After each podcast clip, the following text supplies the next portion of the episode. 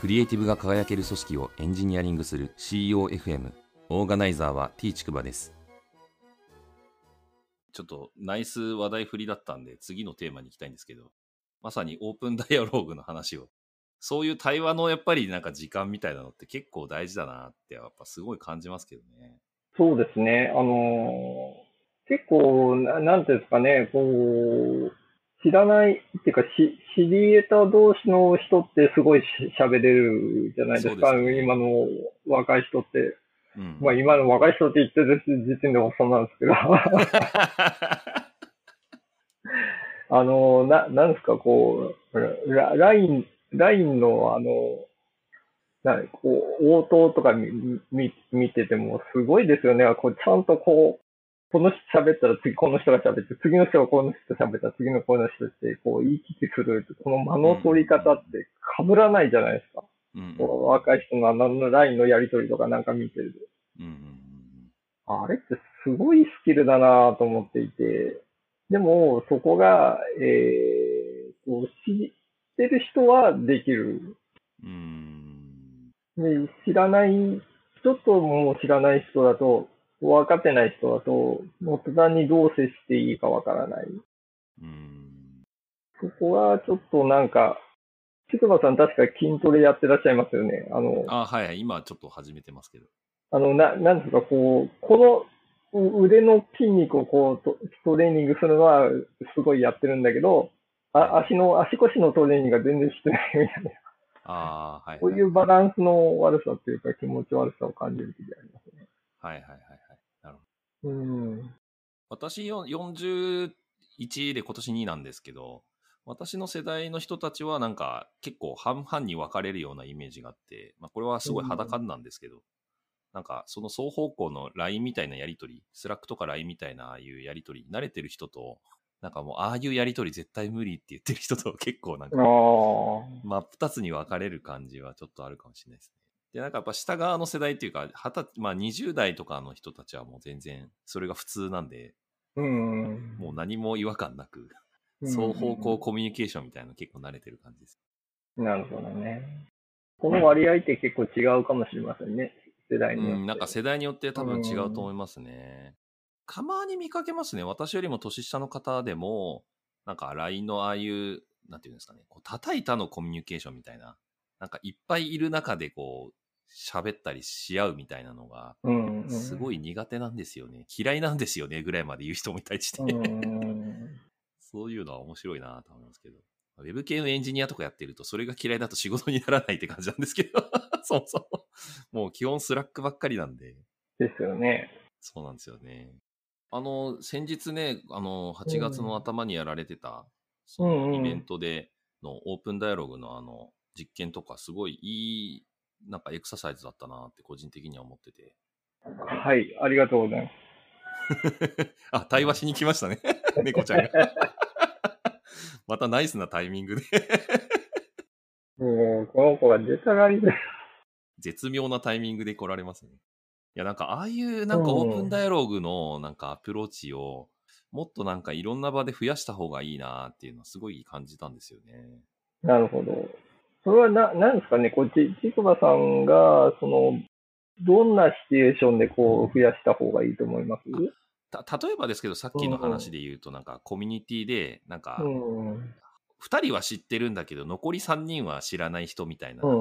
シーンってあるじゃないですか。あります、ね、なんかよくエンジニアのなんか勉強会とかに行くと、うん、なんか卓ごとに集まって4、5人とかで集まった時に、うん、なんか2人は同じ会社の人でみたいな。で、なんか2人は同じ会社の人でみたいな。で、1人はなんか完全に1人で浮いてるみたいな。で、このなんか5人で仲良くなるときに、結構オープンダイアログ的なアプローチやってるなって、自然とやってるような気がしてて。だからその2人の人がこう仲良くて話してる話を横側にいた人たちが聞いてて、それに対してこう関わってくるというか、そういうのってなんかこういうふうに感じましたみたいなので、スッと入ってきて、急にこう、溶け込むみたいなことって結構あるような気がしてて。いや、なんか完全なオープンダイアログではないんですけど、なんか自然発生的にああいうコミュニケーションが行われてたりするなっていうのは、なんかちょいちょいなんか見てて感じるんですよね。ただそれをさっきも言ってたように、意識的にこうセットしてあげないと、オンラインだとやっぱ生まれないので、そういう場が。うん。っていう感じですかね、なんか。リアルだとね、自然とできるんですけどね。面白いですね。な、なんか、うん、確かに、うん、やっぱりオンラインだとやっぱり、ある程度人工的にやらないといけないですかね。うん、そうですね。うん、なんか組織課題みたいなのを感じてる人たちとなんか集まって、その対話したりとか、今私もやってるんですけど、そのオンライン上で、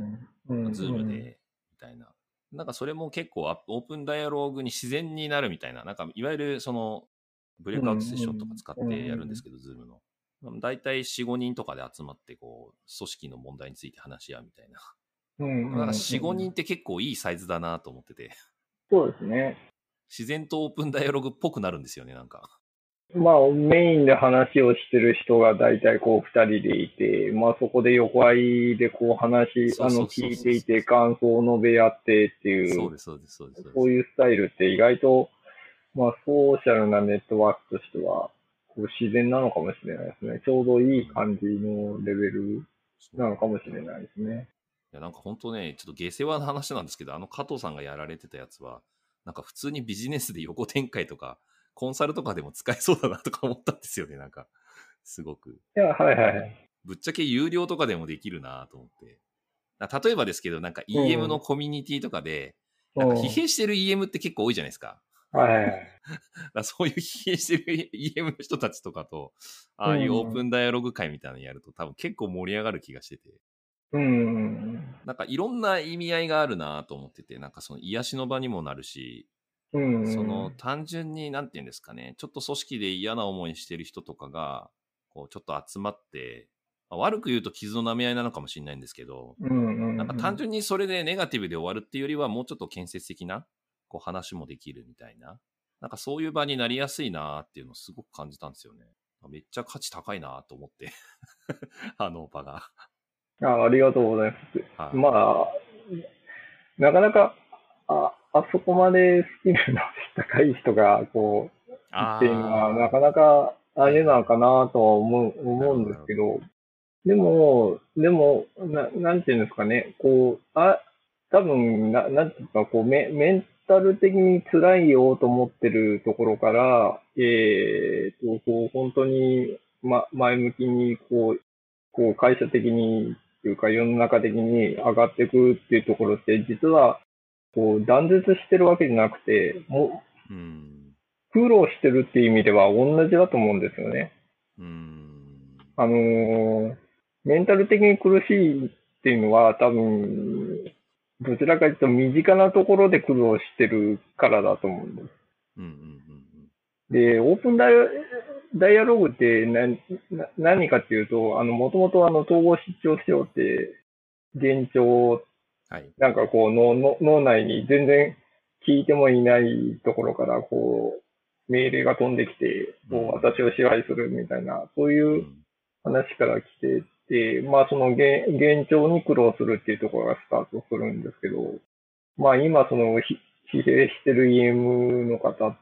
皆さんって、ある意味、ななんていうのかな、こう、本当に冷静になってみると、じ実は、こう、み、身近まあ、極端な話、自分で、で、自分を苦しめてる。あまあ、で、まあ、統合失調症って、あの、難しさって、あの、精神医療の皆さんに聞くと全員口揃えて言うのは、あの、病気の認識がないっていうんですね。うん。同じで、あの、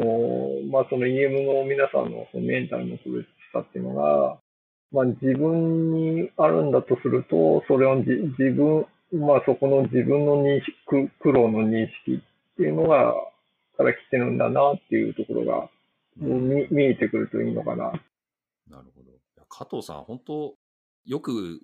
ご存知というか、すごいですよね。このブリーフセラピストっていう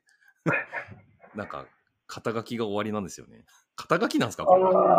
あんまりブリーフセラピストが何なのかを私がよく分かってないんですけど。あの、ブリーフセラピーの話あの、ブリーフセラピーっていうのは、あの、まあ、別におパンツの話ではなくてですね。はいはいはいはい。あの、もともと、そのね、セラピー、セラピーっていうかメメンタルって、あの、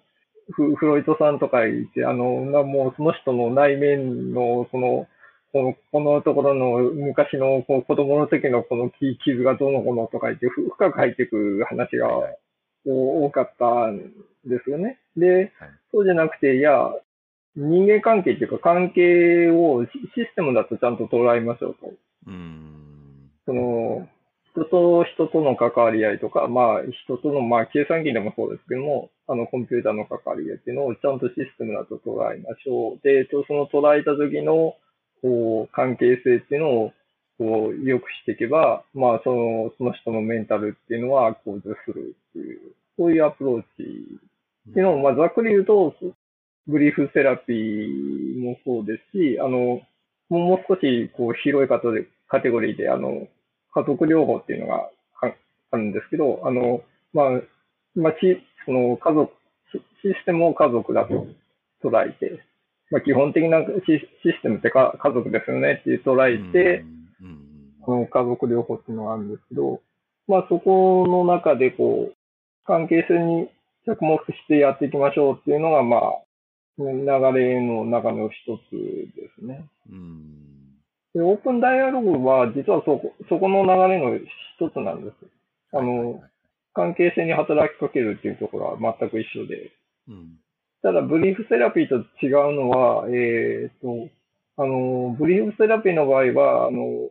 循環図っていう、あの、システム思考のあの循環図っていうああ、はいはいはいはい。あれを書いて、あの、それを見立てって読んでるんですよ。まあ、こういうふうに、あの、こう、要は、こうおとお父さんがお酒を飲んで暴れて、で、あの、暴力振るって子供がぐれてっていう関係性っていうのを、こう、が悪循環になってるから、その悪循環切らないといけないよね。だからお父さんはお酒やめなさい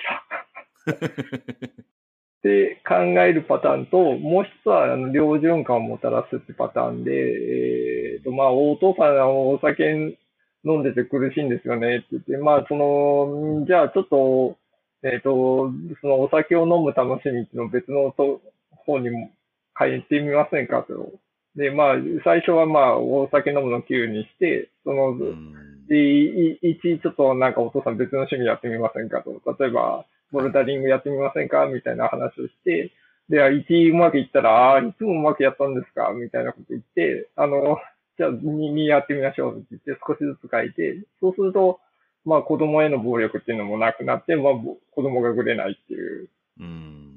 そういうことを、良循環をもたらす、悪循環を切るっていう、そういう見立てを働きかけるっていうのがブリーフセラピーの考え方。なるほど。なんかでもそれもまたあれですよね。いろいろ企業の、まあ、仕事とかいろんな分野でなんか応用が効く話ですよね。心理学とかっていう世界だけじゃなくて。そうですね。あのー、もう本当に、すごいシステム論なんですよね。あの、えっ、ー、と、ピーター・センゲとか、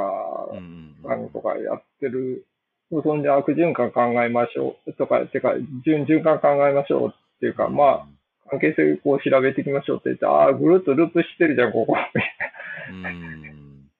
じゃあ、そのループしてるのをどうやって、こ